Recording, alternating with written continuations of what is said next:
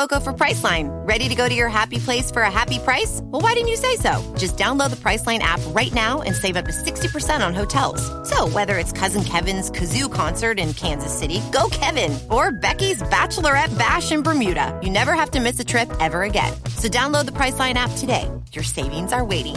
Go to your happy place for a happy price. Go to your happy price, Priceline.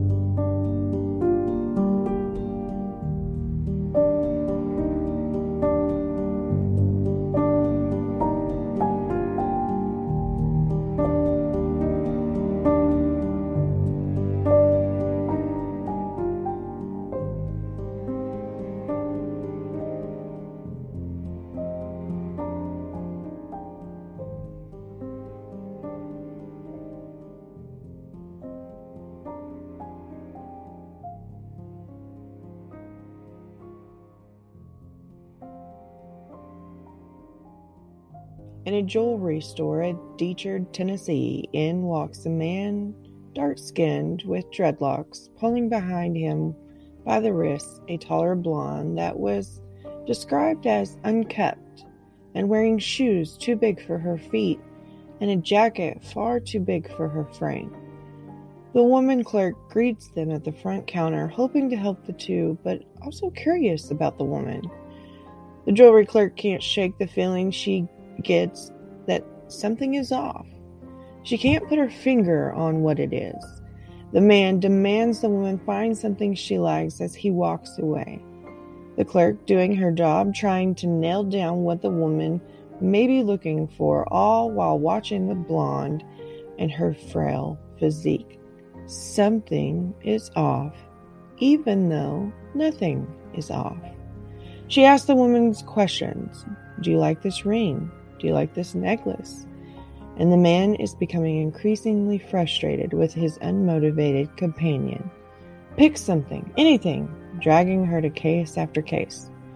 In an effort, the clerk breaks code of working in the jewelry business and has too many pieces of jewelry out when the man with the dreads is giving her an uneasy feeling and walking back towards the girls.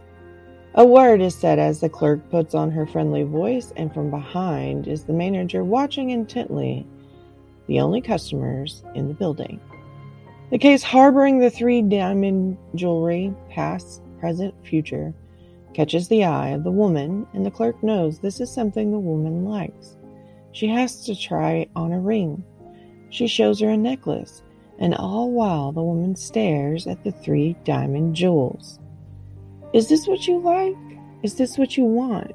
The man asks the blonde woman, and she nods her head. Then you know what you have to do. And if you do, then I will come and get this for you. Tit for tat. You scratch my back, I scratch yours. The clerk now knows her gut instincts were right. Something is off between the two. The clerk offers her hand to the woman, and the woman extends her right hand the hand that she's been concealing with a long sleeve of her jacket. And a gesture so innocent causes the woman to scream out in pain. For the hand she has been hiding is badly bruised and most definitely broken. Whatever this blonde woman has been through, it's been hell. It would be years before someone heard this story, and it was when the face of Jennifer Kesse took the nation by storm and more than a year following her disappearance is when the clerk in Tennessee realized the woman she forced to look at her and shake her hand was the daughter of Drew and Joyce Kesse. It would take the rise of a podcast based out of Florida whose only agenda was to help bring Jennifer back home before someone listened to the clerk and what she had told them on the hotline years before. The clerk is certain she crossed paths with Jennifer Kesse three states away from where she had gone missing.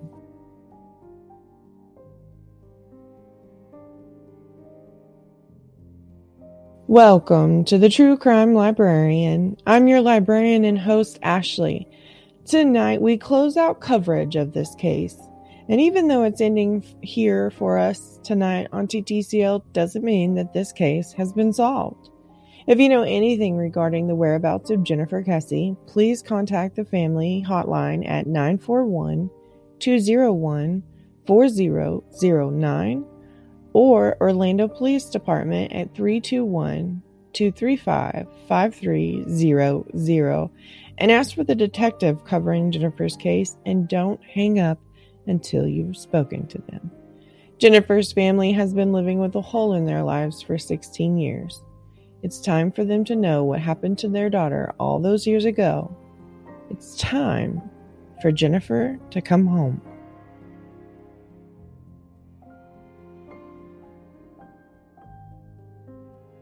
Warning this episode contains adult language. Listeners' discretion is advised.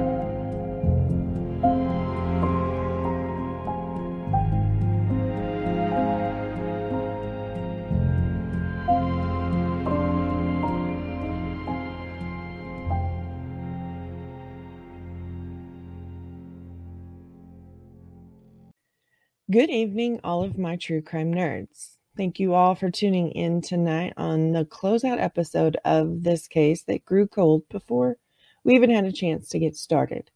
I have just a little bit to get to before we get started tonight. Remember to check out the True Crime Librarian on Patreon at www.patreon.com backslash the True Crime Librarian and join in on the behind the scenes and, of course, a bonus show to help you get through those moments when you've reached the end and are lost with what to listen to next. It's a great way to support the show and get something in return. You can always head over to the truecrimelibrarian.com and make a one time donation to the show to help keep it up and running. And if you'd like to support the show without a dime leaving your pocket, then review and recommend. This is exceptionally helpful to make sure the show reaches other nerds like yourself. Now, to what you all came here for the true crime. So, last week we took a page from the podcast Unconcluded and talked about what the evidence showed compared to when Jennifer went missing. With the water in the shower and a damp towel spread out to dry, we know that Jennifer had to have been there the morning of January 24th. Too much happened inside of that unit that morning and it was too much of Jennifer's typical routine to argue that someone came in and staged it to make it look like she was there that morning. I could get behind some staging, but with what the Kesses knew of how Jennifer liked to ready herself for the day and what occurred, it would take someone so close to her to pull off a crime scene staging of this magnitude. We also talked to the leasing employee over at Northbridge at Millenia Lake and the sighting of Jennifer in the week before she went missing and the event that occurred at the roundabout the night before Jennifer vanished. Is it all enough to change the trajectory of this case? I don't know. But it could be a new starting point that leads to how this case can end and how Jennifer's return to those she loves. Being missing for 16 years, there is some thought in the back of everyone's mind that Jennifer will be coming home to be laid to rest.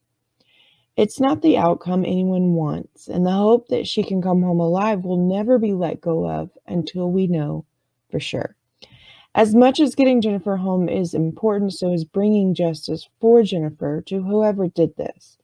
The luckiest person of interest ever is all we have to go on in putting someone responsible for this crime. But with the security footage being nothing more than a burst of photos every three seconds, we don't have much else. If I'm honest, it's not a lot. This is a puzzle that requires you to go and hunt down the pieces, and it's not easy. It makes you think about things you never wanted to, and it's making all of us look at the face value of people much differently than we're accustomed to. Tonight, I'm going to kick off with a man that who his name came up very early into the investigation, but whether or not he was seriously looked at did not occur for a couple years following the disappearance of Jennifer. And I'm talking about the man named Chino. Now, those who need to know his name know his name. Um, there's speculation of who he is out there. He's been very forthcoming with what he knows about Jennifer's disappearance, so I'm not really sure he fits the bill, but a lot of people do think he is guilty. We're going to call him Chino because that's the name that came up in the investigation. And it doesn't really do anybody any good knowing his real name because I'm not even sure investigators even consider him as being a person of interest in this case anymore. But he did come in very early. His name was being said repeatedly. So if this investigation takes off and and we find that Chino is guilty, I'll eat my words. It's okay.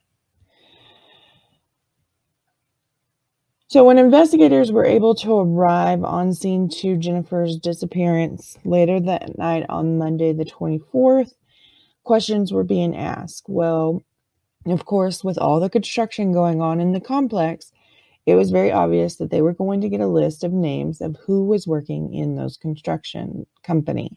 Now, we know that there was a lot of undocumented workers because this company had a list of its employees. And then some of the employees were strictly under the table kind of business thing going on, and names and stuff like that weren't exchanged. And there wasn't paperwork filed, especially if they were not a citizen of the United States. So that murkied up this investigation very early on. Within 36 hours, they had names, they had background checks going on, and investigators decided they were going to start talking to some of these men. And they started with a gentleman named Ben. He was one of the other maintenance workers that had entered Jennifer's condos in the days leading up to her disappearance. And I say in the days, sometime in the month of January. Ben and Chino performed the task asked by Jennifer in her work order. And like the very cautious person she was, Jennifer was on the phone with Drew when they came into her unit. Through the phone, he heard Jennifer tell them what she specifically wanted done and then reports that she told Ben and Chino to lock up after you're done. And Drew said, No, that's not what was said. That's not the case. The the theory is that she said that, you know, call me when you're done and I will come home and lock up. This is a very um, another, well, not a very, this is another part of Jennifer's cautious nature. She wouldn't rely on somebody she didn't trust or didn't know to lock up her apartment and not do something like leave a window unlocked so that they could re enter the home later with her home or her not home and rob her blind. Jennifer wouldn't have trusted them not to do something very shady like that.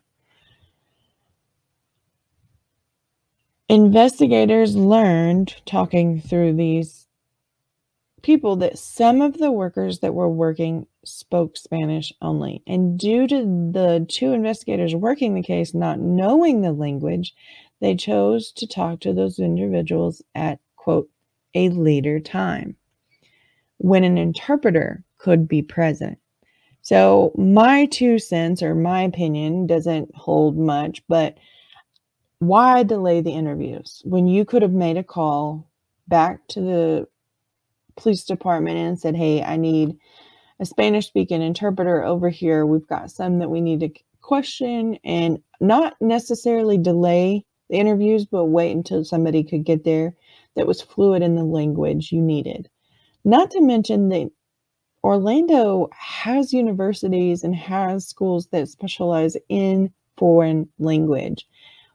If you couldn't get one through the police department, who's to say you couldn't call over and been like, I need somebody to come and help interpret a, an investigation?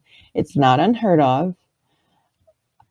If it's a language you are not familiar with, you should have reached out and tried every opportunity to have somebody there to help you field the questions and break that that communication barrier down. Can I say that they dropped the ball here? Yeah, I can. Um, the longer you go without investigating, without questioning certain people, the foggier the memory becomes. And it's not very reliable, you know, the longer that goes. Why would you willingly extend the clock and wait for that to happen. It's just, it blows my mind. Either way, questioning started happening, and Chino, his name came up very early in the questioning. But because they had ran background checks, Chino came back without any kind of criminal record. So they weren't really looking at him very early on in the investigation. Two years later, we get some fresh eyes on this, and Chino's name is on repeat. So they decide, let's go talk to him some more and see what he's got to say. Well, when they find Chino, he's in prison. He committed aggravated sexual assault on a minor. And in the state of Florida, that means someone under the age of 18 and they're considered a minor. So the age of these individuals and the names of these individuals are typically redacted from case files in order to maintain anonymity.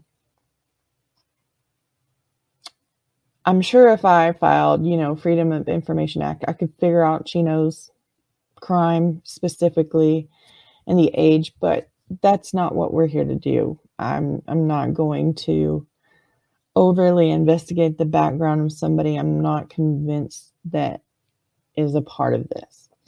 And here's why. Because when they found him in prison, the new investigators, they went over to talk to Chino, and Chino is very forthcoming about what happened that day and what he had done when he was in Jennifer's unit.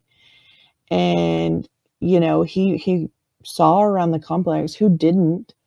She's a very beautiful woman. If she walked past you, she would have caught your eye. But he says, and he's very adamant that he had nothing to do with her disappearance. He agreed to take a polygraph, which we all know is not admissible, but typically we use it to determine whether or not we need to hanker down and get pretty assertive with our questioning in a suspect. Well, Chino had no qualms. He took the polygraph test and According to the FBI polygraph examiner, he, quote, passed with flying colors, end quote. So Chino passed his polygraph, which, you know, if you're one of those people who can stay pretty lax, you're probably going to pass it even though you're guilty. Um, so do we take it at face value? Not necessarily, but this was you know, he's serving time for his very first criminal act. It is aggravated sexual assault of a minor. It would flag people. I know that's what y'all are saying right now. This is a huge red flag on Chino. He has this aggravated charge. Right. But still, I'm not convinced. I like that he was very forthcoming. I like that he was willing to talk to people because he says, quote, he has nothing to hide. So the question pains Do you believe that Chino had nothing to do with Jennifer? In the beginning, I will admit, when I started looking into this case and diving in the depths that I typically do, I liked Chino as a suspect. I was like, man, he fits the bill. He was there. He had opportunity. He has the know how. You know, he definitely could have been the person of interest in that, in that um, footage. I like this. It looks really good. But as you start digging, Chino seems to be the smokescreen of this investigation as well. So much attention is on him, they're not seeing what's past him. Okay. So you know, even though he was named, I just, I don't know. I don't, I'm not convinced. I'm sure somebody out there is going to harp on me and be like, you know, Chino's no saint. No, he's not. But I'm, I'm still, mm, I, I really think that if we're looking at Chino, we're looking in the wrong direction. Okay, so I want to talk about a new person, and this is some coworkers of Jennifer and she was having some problems with. In fact, she turned to her parents for some advice on how to handle the situation. A gentleman named Johnny Campos was a colleague of Jennifer's at Westgate Resorts, and the story goes Johnny would make inappropriate comments about Jennifer and her appearance, and he often asked her out despite her repeated no. Jennifer was very adamant that work and play do not mix, meaning she wasn't looking for an office romance. Even more concerning is Johnny was a married man, but the laws of marriage didn't seem to keep him from wandering his wandering eye seeking Jennifer. In comes another very suspicious coworker of Jennifer's that claims to have witnessed several of these pursuits for dates. He goes by the alias Adam Frank. Um, you will see this name more times than you can count when you're looking into this case. And initially, going into his story with an open mind, you're quick to jump to blame Johnny for Jennifer's disappearance. And I'll be the first to admit I wouldn't mark either of these two men off of your list. They are way too suspicious, and I've got a lot of burning questions that are unanswered. I don't like any sort of crushing that was occurring from Johnny. Now, if the tables were turned and it, it was in fact Adam Frank being the pursuer, it makes him look guilty. Either way, I'm following my gut because it's leading back to here. I opened up tonight's episode with the retelling of the jewelry clerk out of Tennessee. Do I think the woman that clerk saw on that day was Jennifer?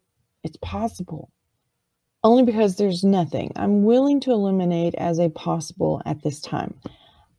I know I said I don't believe Chino is involved, and I don't. I believe the leasing employee, and I'm believing this lady in Decherd, Tennessee. I don't know. The story, I think it's going to be one of those really wild, unbelievable stories once we figure out what happened. So I'm not willing to mark anything completely off of my list. I do have things that are not as high up in priority, but not marking this off. Knowing the leasing employee story, which we talked about last week, and now finding out about the inappropriate behavior going on at the office, I I think this one may be our best lead. Now, could that lead to Jennifer being in Tennessee and drug around by a very dark complected man? Maybe. I, if I'm 100% honest, I'm not sure Jennifer was completely upfront when she was asking her parents for advice on how to handle this situation that was going on at work. So let me let me talk about Adam Frank and a complaint that came into the higher ups after Jennifer's disappearance. And we're going to go over this story and you kind of tell me where you're at in your mind. So the story goes Adam reports to upper management that before Jennifer's disappearance, Johnny had talked to him about Jennifer and her relationship with Rob, calling him a British asshole and he didn't understand what Jennifer was seeing inside of him. And he would often complain to Adam about how attracted he was to Jennifer and how she wouldn't even bother to give him the time of day. According to Adam, he told Johnny that he shouldn't say things like this because you're a married man, dude. Don't, you know, dude, you're straying. Why? Then something like this comes up. And on the morning of January 16th, this is following finding out the news that Jennifer was going to be heading to the Caribbean with Rob for a long weekend. Johnny was late to work this morning because he had been pulled over for a minor traffic violation that morning, but he was very chaotic. And in turn, it caused Johnny to spend some time behind bars. And when I say time, I say hours, not not days. Johnny became irate after receiving his traffic ticket, and then he decided tearing it up in front of the officer's face was a great idea, and maybe using some not so friendly language, also not a great idea. It all led to the officer deciding to arrest Johnny. Now, Johnny's wife had to go bail him out after he had time to cool off and Johnny proceeds to come to work and tell Adam that he can't understand, you know, he's on it again. What is what is she seeing in Rob? Why are they going on this trip? Yada yada yada, blah blah blah. Poor bitch baby. Why not me? Then comes the morning that Jennifer went missing. And again, this is according to Adam's statement.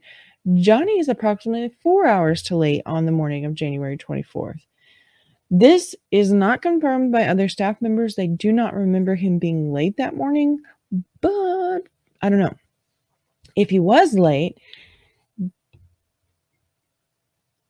the four hours, he would have had time to be at Jennifer's condo at when she left for work. He'd have time to do whatever the hell he wanted to to Jennifer or whatever happened. And he had time to drop the car off at Huntington on the green and return to work in those hours he was late.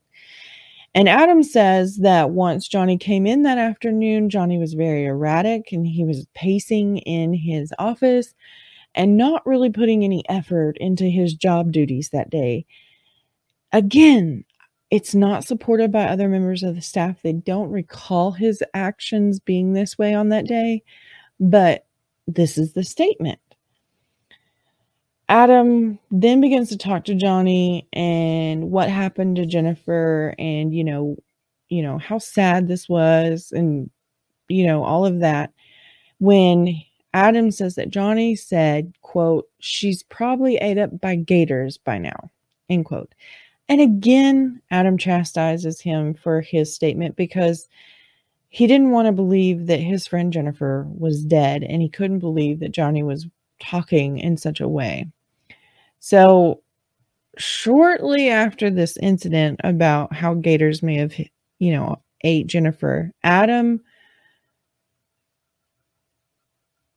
files the proper paperwork for a grievance against Johnny, claiming the following that following Jennifer's disappearance, Johnny became very verbally harassing to Adam and he was making for an extremely uncomfortable work environment. But this is where it gets a little shady because Adam Frank, aka, we're not going to say his name because I'm not really 100% sure, is handed a pink slip. Adam was fired from Westgate Resorts following his grievance. So this raises suspicion against Adam. Why fire him if the claims were valid, right? If Johnny was the person making like hell for Jennifer at work, why would the company whose CFO picked up the phone personally to call and check on Jennifer, cover for an employee that may be involved in her disappearance. So now the questions are pinging in the back of your mind, right? What if it was Adam? Those who need to know Adam's real name know his na- real name. Um, there's a speculated name that floats around on the internet, and if you want to know, you can, you know, Google it. But like I said, somebody with authority hasn't come out to confirm this identity. Identity, and I'm not going to say it because I know what it could do to his life if we all start saying he's this guy and he's the, you know, if we're wrong, we could tear apart this person's life. So until somebody comes out and says with confirmation, Adam Frank is this person, and we believe this person is a person of interest in this case, I'm not saying anything about who his real name is. But there's that possibility now that we know that Adam was fired after the grievance, that Adam may have been projecting what he had done to Jennifer on to Johnny. And then instead, Adam was the one that was overly infatuated. And in order to pull some of the attention off of himself and put it onto another, he he was looking to derail the investigation. This statement would have been something that makes sense, right? So I guess the question that is here is was Johnny Campos so in love with Jennifer that he abducted her and did who knows what to her because she kept deflecting all of his overly forward advances? Or was Adam the one that sought out Jennifer time and time again, only to be turned down over and over? And he was the one that was actually involved in this whole situation. Now, going back to North Bridge Complex, the leasing employee over there was shown a photo of Johnny Campos and asked, Is this possibly the man you saw with Jennifer on that night at the roundabout? And she says it looks very similar to the man, but she could not guarantee he was the that Johnny Campos was the man she saw that night. But he did resemble that guy.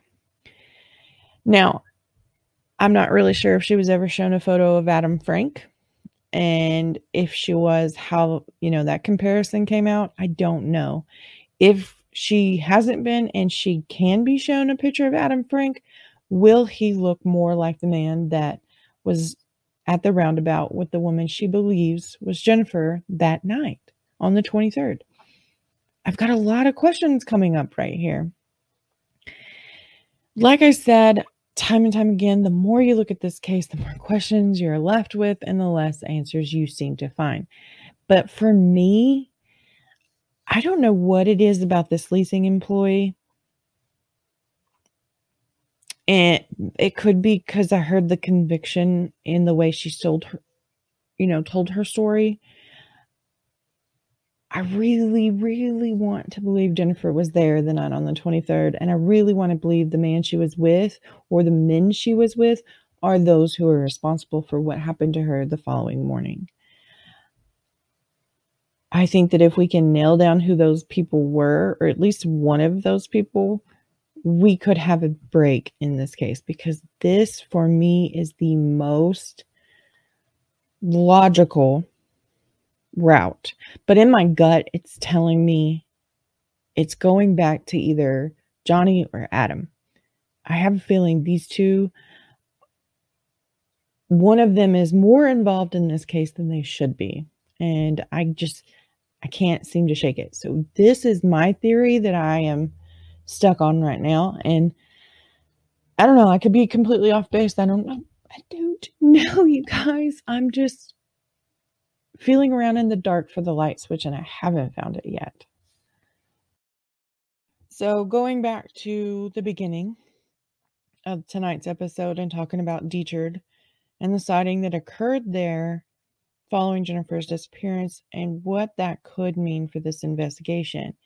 Many of you who've been secretly taking deep dives in true crime for years know where I'm going with this and this Tennessee angle human trafficking.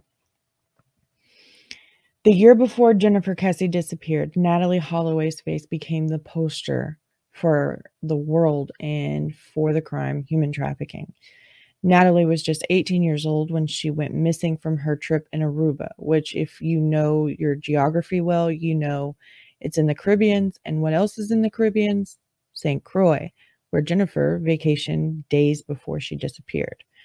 Like Natalee, Jennifer was a young, blonde woman. Both had visited the islands, which have grown a name for itself in the abduction of women who are later sold through these human trafficking rings. And this crime has become one of the crimes at the forefront in investigation work. We've all seen Taken by with Liam Neeson, where he heroically tracks down the people who took his daughter and come to the end of the movie, he triumphs by killing everyone involved with the, his daughter's disappearance and orchestrated selling women on the black market to men in the trafficking business. And I wish I could say that this crime was traceable, but it's not. A traceable track in human trafficking is a very rare gem.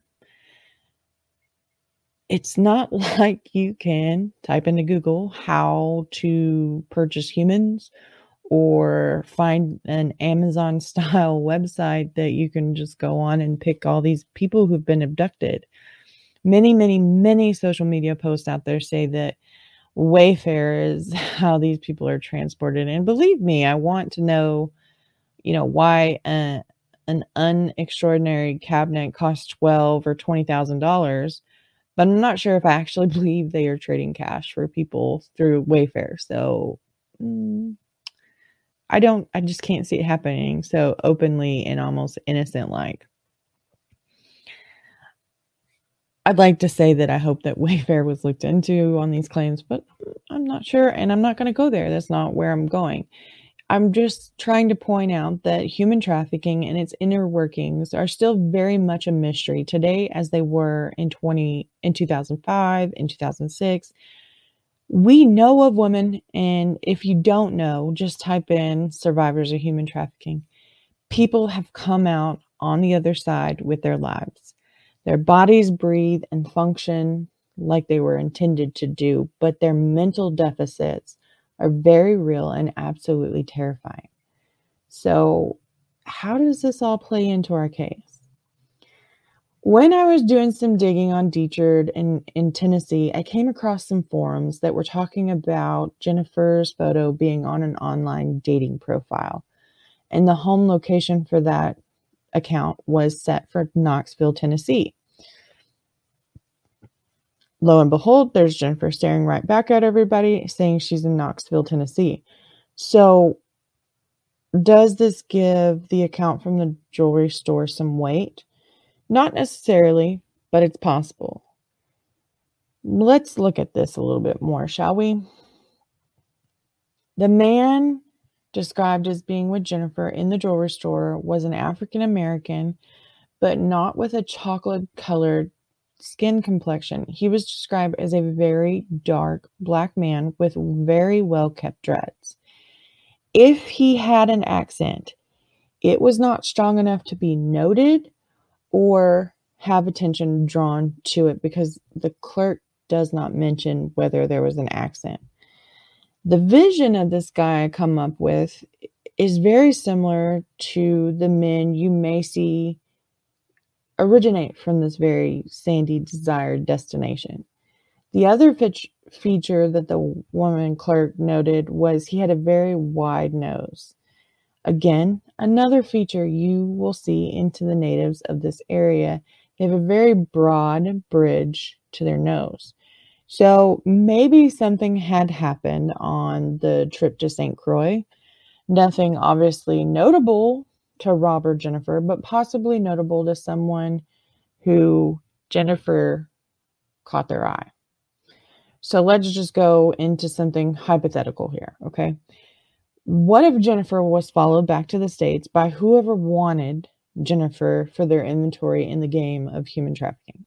maybe not necessarily a guy lurking back in the shadows watching, but maybe While in St. Croix, some information was obtained about where Jennifer was from, about the trip to St. Croix and who she was with, and it was all shared in a very innocent way, but the information held value to the person who really wanted it. And they were able to track her back stateside, and someone who was stateside was able to pick up the following of Jennifer. Again, remember a very big what if. Now, you want to know how this Johnny Campos arguing at the roundabout Adam Frank thing wraps all into this, right? It's very possible that a crime and passion didn't arise from either men, depending on who was the one actually infatuated Jennifer. Instead, it created an uncomfortable yet innocent work environment. The incident at the roundabout was just that and an incident, and maybe the woman just looks similar to Jennifer. Or if it was her, it became the biggest diversion to throw off an investigation known to man. Okay you know, it happened, but there's no correlation with the disappearance. It's possible. Jennifer may not have been aware of someone following her because her attention was drawn to this high school crush bullshit. So her mind is on this and how to finally extinguish it all and keep her job, which she loved, and this allowed Jennifer, who is generally a very cautious person, to let her guard down as she left for work that morning. And it provided the best possible window for the person who was following her from the Caribbeans to abduct her. Theory is she was abducted in the hallway that led to her unit where her front door was. Yet another theory is out there that there was a van unmarked parked next to the space that Jennifer's car was assigned to park in. And that is where the abduction occurred. So if you are a TCG fan, you know, ban the van. We don't like that. We don't like these work vans. They provide too much concealment for shit like this to happen. How it would be real easy, slide that door open, grab her, pull her in, shut the door, pull out and go, and not a person seeing it. Because if you blinked, you missed, right? So are y'all still following me here? So my gut tells me Johnny Campos and Adam Frank are involved. I could be wrong. These two men thought they were in love with Jennifer because she was beautiful, and I'm not denying she wasn't. And all of that created enough chaos for Jennifer's attention to be there instead of doing what she normally thought was right in protecting herself by being on the phone when she left in the mornings and it just gave them enough time that her guard was down that they were able to take her and nobody see. I know some of you are probably calling me on my bullshit, and hell, I'm sitting here making notes going, You watch too many movies, Ashley. But honestly, I have another theory that would cause you to drop me like a bad habit, so we aren't going to talk about it. But trust me when I say it's one hell of a stretch from even this human trafficking possibility. I think it's possible. I really do. I think Jennifer was abducted and she may have been kept in an area where she was out of the public for so many days, so many weeks, so many months to allow a window of opportunity for her to be transported and up to Tennessee. Now, don't y'all come at me and say how impossible it would be because it's not. I mean, think back. Ariel Castro kept three girls in his house, and one of those girls lived in the same freaking neighborhood, and he had them captive for nine plus years. So, to keep them out of the, the line of sight of people seeing her and being like, "Oh my god, I know that person, and you you abducted her." Yeah, Keep her boarded up in a house, tied to a radiator. It's not impossible. It's not a far stretch. And once whoever had ordered the kidnapping felt like it was safe, they moved her, and she is just being transient and going to where the business is. And the interaction inside of the jewelry store may have been a trip to help motivate Jennifer into doing or performing for clients who were looking to make purchases of human beings. So the you know what you have to do bullshit was an effort to get her to accept her fate and possibly the dating profiles that that popped up with Jennifer's image were a way to put her out there in this world. We don't know how it operates. We have an idea of how it operates, but we do not know for sure. Okay. And every crime ring is different than the other. It's like parenting. You see the mistakes. When you become a parent, you do it differently. You watch other people fail at human trafficking and you do it differently. It creates some very successful crime families. It just does. The more I look at this case, the more cross eyed I go, you guys. It's just, I want every person who said that they seen Jennifer in the days, months, years since her disappearance to be a person who really actually interacted with her. And thus, it provides a sliver of hope that her coming home alive is possible. You know, we talk about this POI that is labeled luckiest POI ever. What if this case was nothing more than one big ball of crap that even though she was living with various scenarios going on and them happening at the same time was like some god awful unlucky alignment of the stars?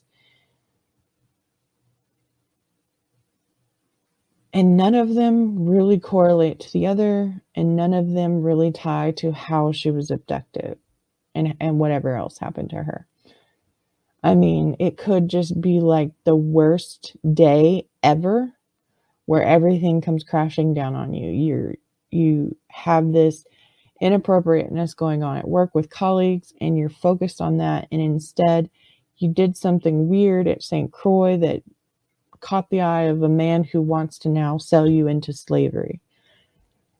Yeah. I don't know. I don't know. I do know I want hope that we can find Jennifer and bring her home alive because she is so deserving of a happy life. And I don't want to lose that hope by thinking she may never get her chance. Am I on to here? You know, am I on to something here on my crazy wild theory? Very doubtful. I'm I'm not ever going to be convinced that I'll help solve a case. Um, especially because I don't like covering cases that are cold. I like to have answers, but sometimes these cases don't have answers. And I have a hard time accepting that. I just, everything Jennifer knew to do in order to draw attention to herself in a situation where she was uncomfortable, it failed her. And that's not the kind of world I want to live in. I have one more encounter that I want to talk about before we wrap this case up here on TTCL, and this is going to pull us back to Huntington on the Green. So, from what I can decipher in the mountains of information that one can collect on this case, at the time in 2006, Huntington on the Green wasn't exactly the safest complex to live in. It had its own dark secrets, so her case coming back here is eerily fitting. If you look at Jen's car, you will find that her seat was pushed back to the furthest most point inside. If you look at all the data, even though most investigators are tossing this out as reliable, the POI stands five foot three, five foot five, but I, I don't know. I just don't, I think they're taller. This is a height level that wouldn't warrant someone pushing the seat that far back. And Jennifer wasn't tall enough to have her seat there naturally. So, who drove the car and was the seat just pushed back intentionally in order to throw investigators off? Quite possibly. It's nothing to pull and shove the sheet the seat back and all of a sudden you go from five foot three to six foot five. You know,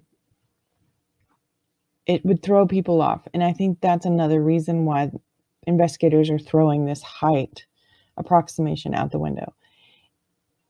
If he was or she was standing five foot three, five foot five at the time, I would venture to guess they're much taller just by the size of their feet. They had really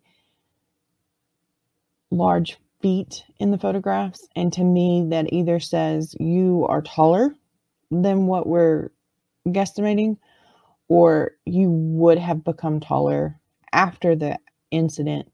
And really, it just, the height needs to go out the window. But I re- reference it here because it wouldn't warrant somebody to push the seat to the furthest most position to drive the vehicle. But it would, I mean, they were 32 seconds in that vehicle.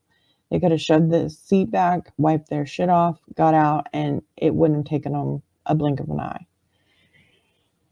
The same day that Jennifer went missing, January 24th, a woman who lived inside of Huntington on the Green had been released from work early and once she left work, she went to the store to pick up some stuff for her house and drove back to her apartment. As she was unloading these items, a woman, a blonde with some features similar to Jennifer, walked to her and started to talk to her. And it was the way this lady says the story, it was almost like Jennifer just wanted her to look at her and to see her face. And if Jennifer believed that she was in danger to a degree that she needed this added attention, I can see her doing that if she was in a position to get this far away from whoever kidnapped her. I mean, because she freely walked up to her to strike up a conversation, giving, you know, hopefully investigators and eyewitness to seeing her that day, and hopefully putting together these clues a lot faster than what they have. And I could see Jennifer taking advantage of this kind of opportunity. As long as she didn't fear immediate retaliation from whoever she was in the parking lot with. This woman remembers she was in a hurry, and based off of the reputation of the complex, she didn't give Jennifer the attention she now realizes she needed. The other thing to point out is she was very sure that it happened around three o'clock that afternoon. We know the car was parked around noon thanks to timestamps and video footage, but we never see anyone walking with the POI. So the assumption is the person was leaving alone, leaving us to ask, Where was Jennifer? She thought that maybe the woman was needing a phone. The lady in the parking lot thought the blonde was needing like a phone or someone to, you know, something to call somebody because she was being abused by her boyfriend or something along these lines. Um, and don't y'all begin judging her and, you know, convicting her of a crime just yet. In the end, a man walked over who was taller than the blonde woman and dragged her away. Once the lady gets into her apartment and she tells her husband what had just happened, he instructed her to not get involved. living in a complex like this, sad but true most of the time is you don't want to insert yourself where trouble is. You want to get far away from her So her husband coming back and be like, mm, "Don't put your nose in there." You know, it's not unheard of. It happens all the time and it's not a reason to you know convict this woman of not coming forward later in jennifer's investigation it would be much later that this woman and her encounter would come to light for investigators and because of that again we have thanks to those who over at unconcluded and their awesome work on this case I cannot speak more highly of them. And those of you who are a first time listener here at TTCL, don't go bombarding me of how I went off on their coverage. I'm not attempting to steal their hard work. They did an incredible job. If I was trying to take credit for what they did, I would not be saying their name so often in my case. And I sure as hell wouldn't send you over there to listen to what they've covered thus far. The reason I've used their information in developing my case here on TTCL is because that was the sole purpose of their show. The only reason these two guys started this was to figure out what happened to Jennifer Kesse. There's no book floating. Well, I mean, there is a book. I've told y'all. I don't. The ratings on that thing is horrible. And I think it's 200 pages at best. So it's like a novella of true crime. It's not up to par with my standards and with my research standards or my comfortability of using it as a reliable source. So it's out the window. I mean, if you're really curious about this book, you can pick up a copy on Amazon for pretty cheap and you can be your own critic, but don't say I didn't warn you.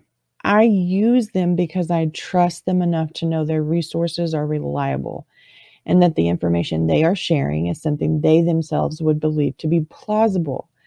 I have a few podcasts I keep in my back pocket that I can rely on to give me a good rundown of what's going on in a case that is unfamiliar to me but not very many podcasts hold that title. So, yes, they are a source of my research, but I'm in no way stealing their work. I am in trying to pass it off as my own. I'm not. They did an incredible job, and I'm lucky to have found them and have been listening to them for a while. So, their research has brought back all of this. And this has brought forth some of these people saying, I saw Jennifer here, the leasing off employee. She was brought through unconcluded. The jewelry store clerk, unconcluded. And now this lady from Huntington on the Green who may have had this interaction with Jennifer, again, unconcluded, did this work. When you are diving this deep into a case like this, you have to have reliable sources. You have to trust where your research is coming from. I can scour the internet and I can read multiple forums out there discussing Jennifer cases. And there have been a few people who make a good case for their opinion of what happened that day. But if I can't provide enough evidence, I'm not going to say anything. And that's where I am with my show. That's how I choose to approach this. So, my half concocted theory, I didn't share because I don't have evidence there to, to support my claims just yet. Maybe one day I will, and then I can come forward. But unless I can find something supportive, I'm not going to repeat the information. It doesn't do you any justice. It doesn't do me any justice. It doesn't do the case any justice it's just stupid to play the mockingbird, you know? We're not I'm not here to repeat everything I heard. I'm not here to repeat everything I read because some of it just doesn't make any sense. And this case is hard to investigate. It's hard to research because there's very little out there because there's very little known. So I hope the woman who believes that she saw Jennifer in the parking lot at Huntington on the Green actually interacted with Jennifer because it gives hope that Jennifer is still alive.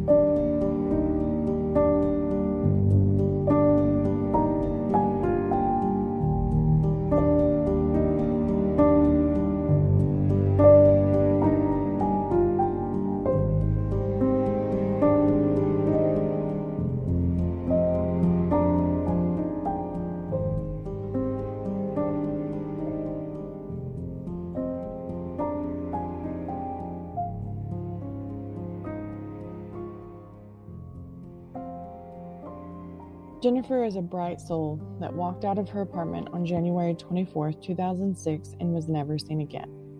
Piecing this puzzle together has been difficult from the start because What you are looking at is the pieces that were found scattered throughout Jennifer's life. Witnesses who didn't realize what they were seeing hold vital information, and now they're coming forward to tell us their account and what they remember. 16 years leaves a lot of unknowns still out there in Orlando. Who was the person with Jennifer at the roundabout? Who was with Jennifer at the sighting at Huntington on the Green? Why were track dogs capable of following the scent from her car at Huntington on the Green to where she parked at Mosaic at Millenia? Can an infatuation lead to something far more sinister than a crime of passion? Or was Jennifer abducted and used in human trafficking?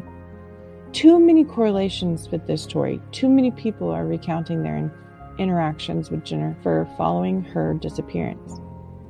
Theories continue to arise because not having an answer is worse than knowing what happened.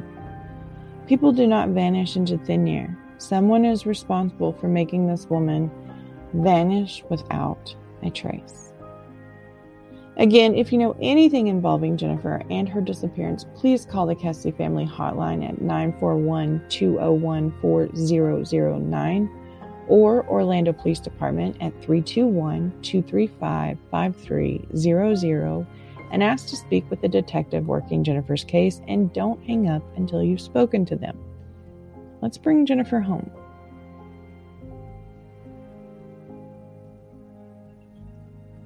I want to thank you all for joining me tonight, closing out TTCL's coverage of what happened to Jennifer Kesse. If you'd like to hear more about this case or get even deeper into what is known, I urge you to dig around yourself, scour the forums, read through the posts of people's opinions, and listen to others' coverage of this case, and never stop until Jennifer is found and brought home, even if that means she's coming home to rest peacefully. Join me next week as we kick off the high profile case you all weighed in on last season the damsel of death herself, Miss Aileen Wuornos. Was she a monster like they painted her to be, or was she a victim of a vicious cycle that finally ended when the state of Florida executed her for her crimes? There is no recommended reading for this case because no one has seriously picked up a book deal and really started investigating Jennifer's case in order to put a book together. So instead, I'll give you a fiction book The Chain by Adrian McKinty. It follows one mother's resolve to get her daughter, who had been abducted, back and alive and take down the very people who were responsible for taking her away. As always, I leave you with one last line Accept the past without regret, handle your present with confidence, and face your future without fear. Much love, the True Crime Librarian.